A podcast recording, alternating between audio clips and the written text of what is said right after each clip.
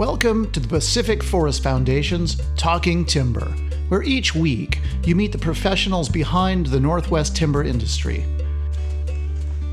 Hi, and welcome to Talking Timber. I'm Chris Bivens, and this week we'll be flipping the script, and I'll be interviewing your regular host, Diane Mettler, about her other role as editor of Timber West magazine. As usual, we'd like to thank our sponsors, the Pacific Forest Foundation and the Pacific Logging Congress, both dedicated to sound technical education about the forest industry.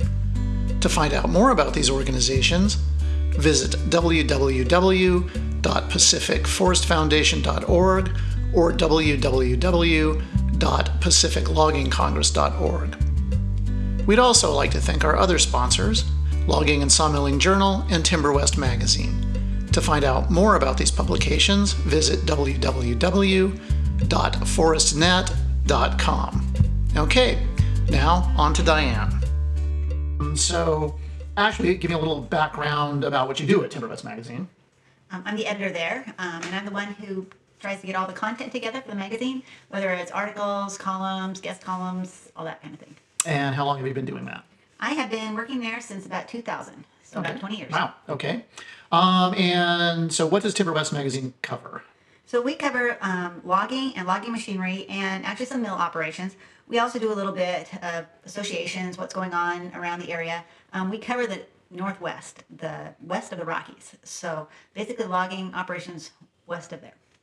Okay, so Washington, Oregon, Idaho, California. A little bit of Arizona, Colorado, Alaska, um, just nothing east. Partly because those areas, like southeast, um, they log differently than us. And the loggers up here wouldn't get as much out of those stories down there because they use different equipment, have plantations, different kind of trees. So we are very regional. We handle the Northwest, the greater Northwest. As an editor, what is it exactly that you do?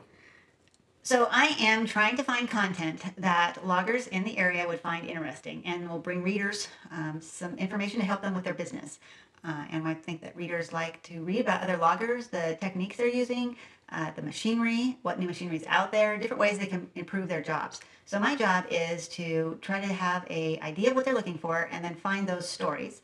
So I go out, talk to loggers, hope they'll let us profile them, and I work with freelance writers all over the Northwest who handle those in interviews and write up the stories. Then those come in and I edit them and I have them proofed.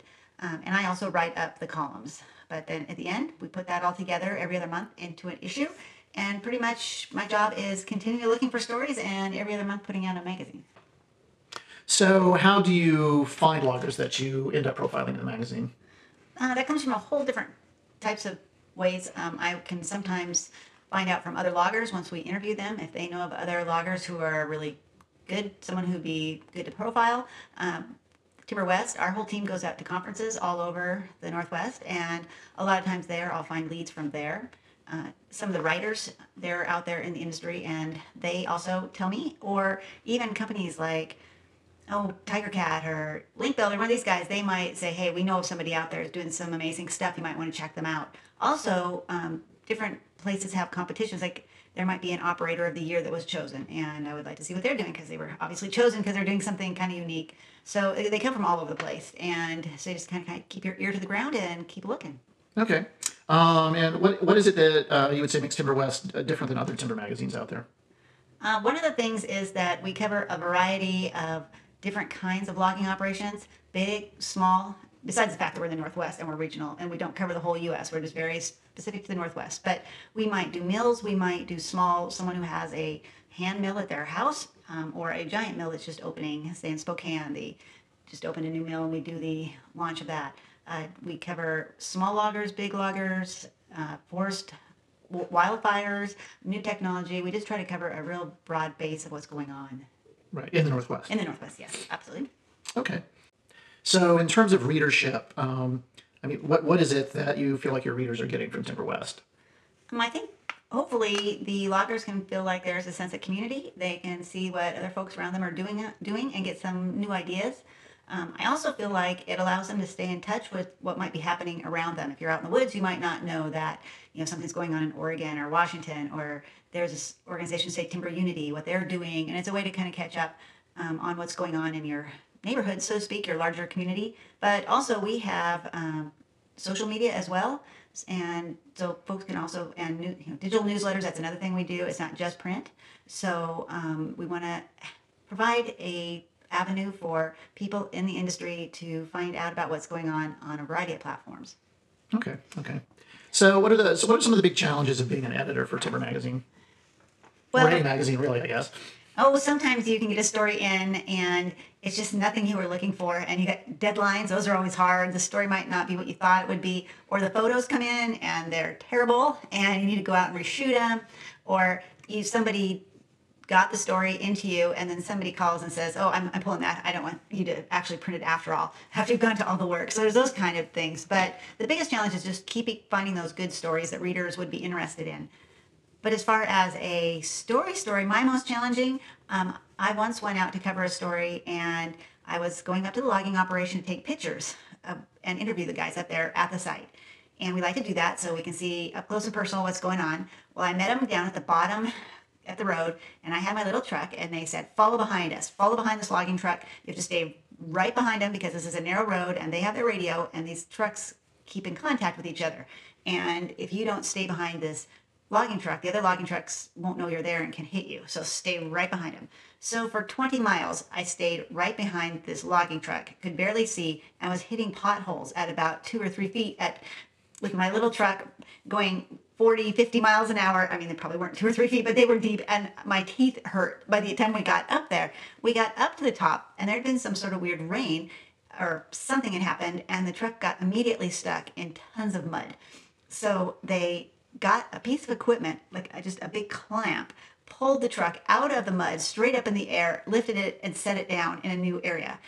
After that, my truck never ran the same again. And from then on, I decided I will not be driving up to any more sites. I will be riding with the loggers in their logging truck, doing the interview there at the top, and I am not taking my vehicle up there. And at that point, I never, I've told all of my riders, you are please don't drive up there. I don't want to be responsible for your vehicle at the top. So that was probably my most exciting, um, exciting article. Um, and do you ever have people that just do not want to be in the magazine? Yeah, I have a lot of those. Uh, there's a lot of people who are just private, don't want to be interviewed. Maybe they're doing some work that um, they, you know, they found a really great gig they're doing, and they don't want competition for it. So there's that kind of thing.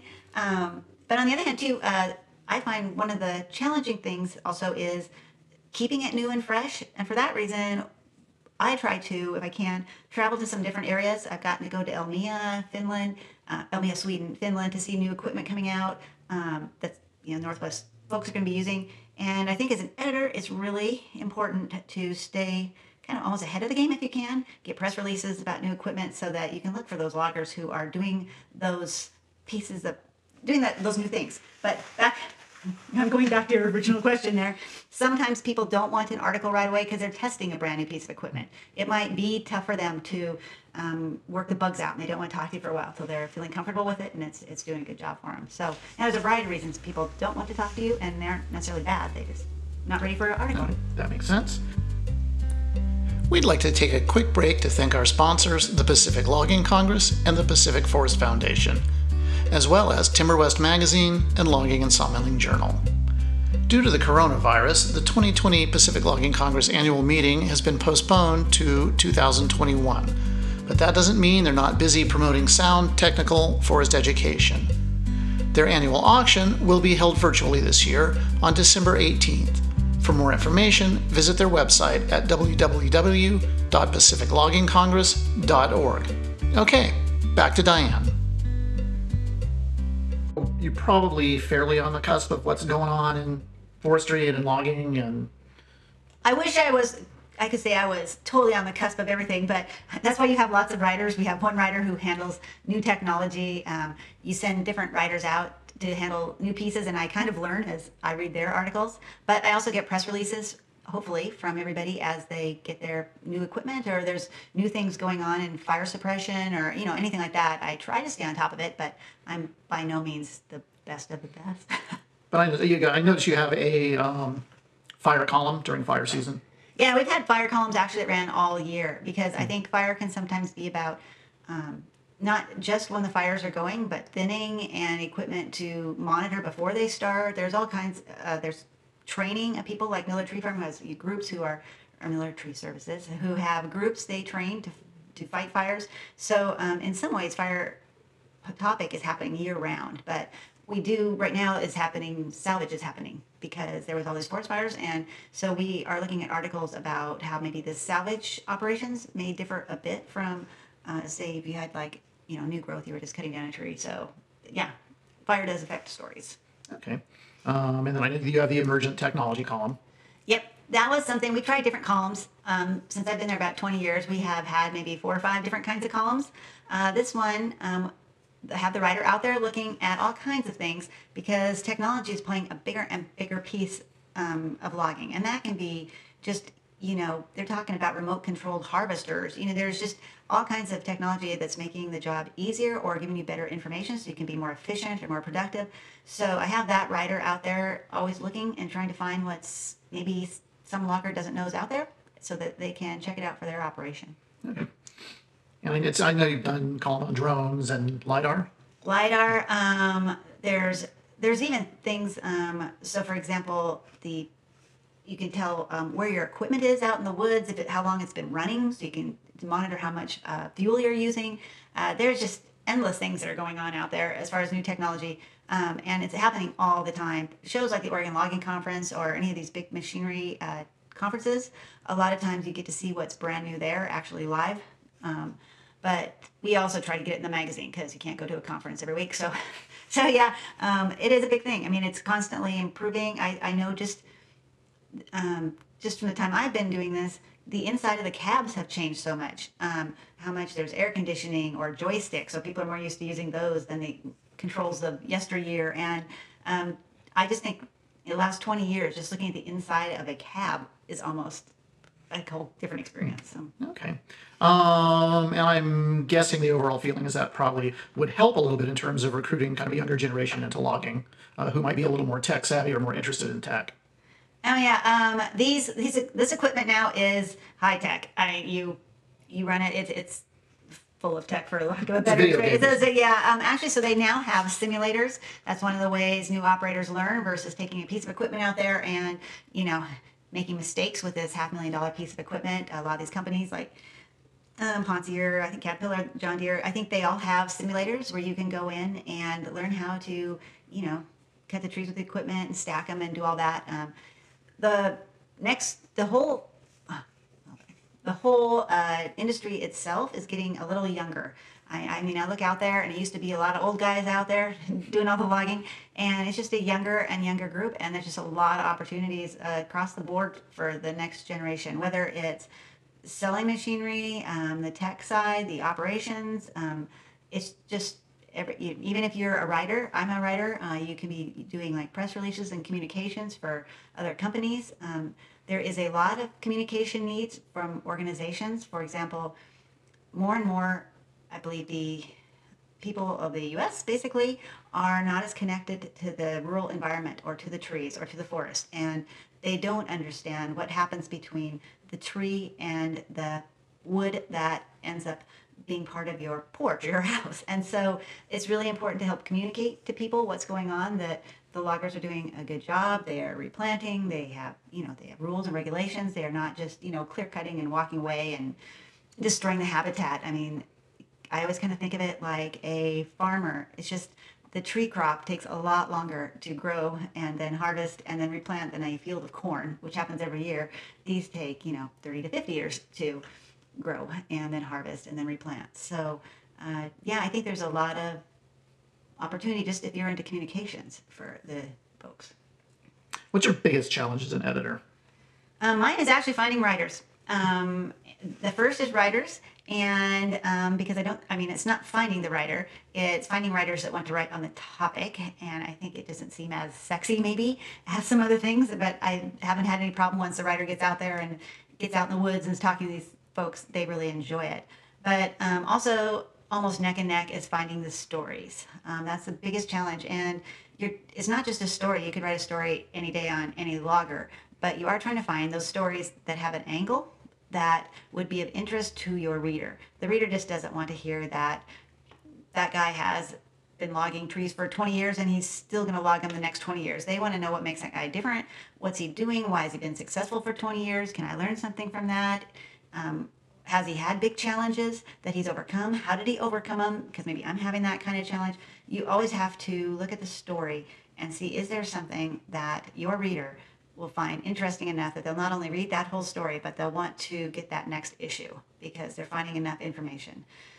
So finding the story and the writer go hand in hand because I have to be able to communicate to the writers that what I'm looking for and what the magazine needs.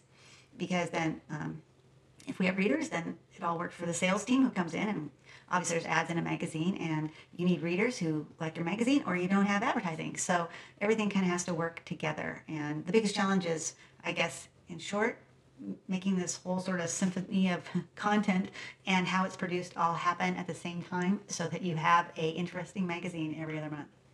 So basically, your, your, your, yeah, your thrust is making sure you've got something that's useful to your readers and interesting. And yeah, and if they don't find it interesting, they're not going to come back to your magazine over and over. And our magazine has been out there since 1975 and it's been going strong. So I think we're doing a pretty good job. And as an editor, I am always um, looking for stories. So if anybody's out there and is listening and says, "Hey, I have a great story for you," um, you can go to forestnet.com and tell me about it, and I'll call you.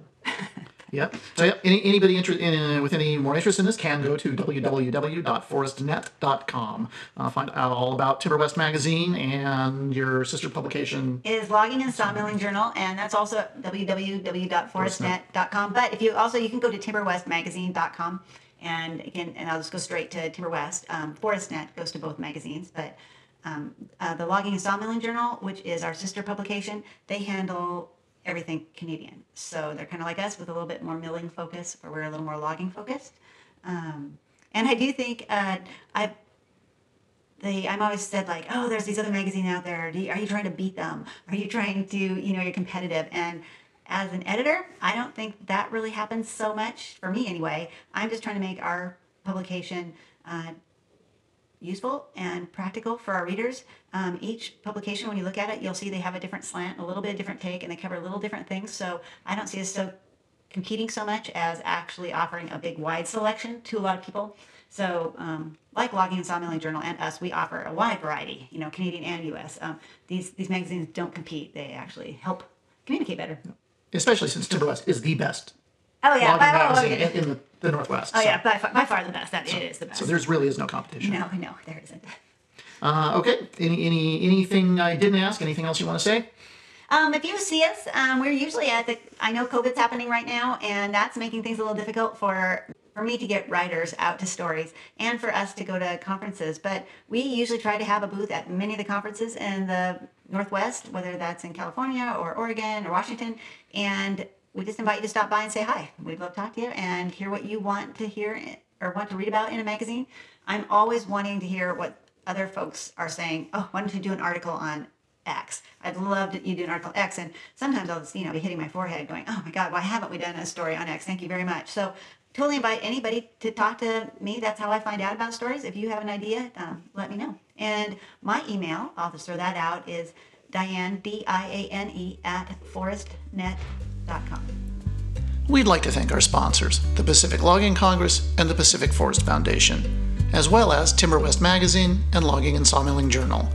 But most of all, we'd like to thank Diane Mettler for taking time out from her hosting duties to be interviewed in her role as editor of Timber West Magazine. Till next time, take care.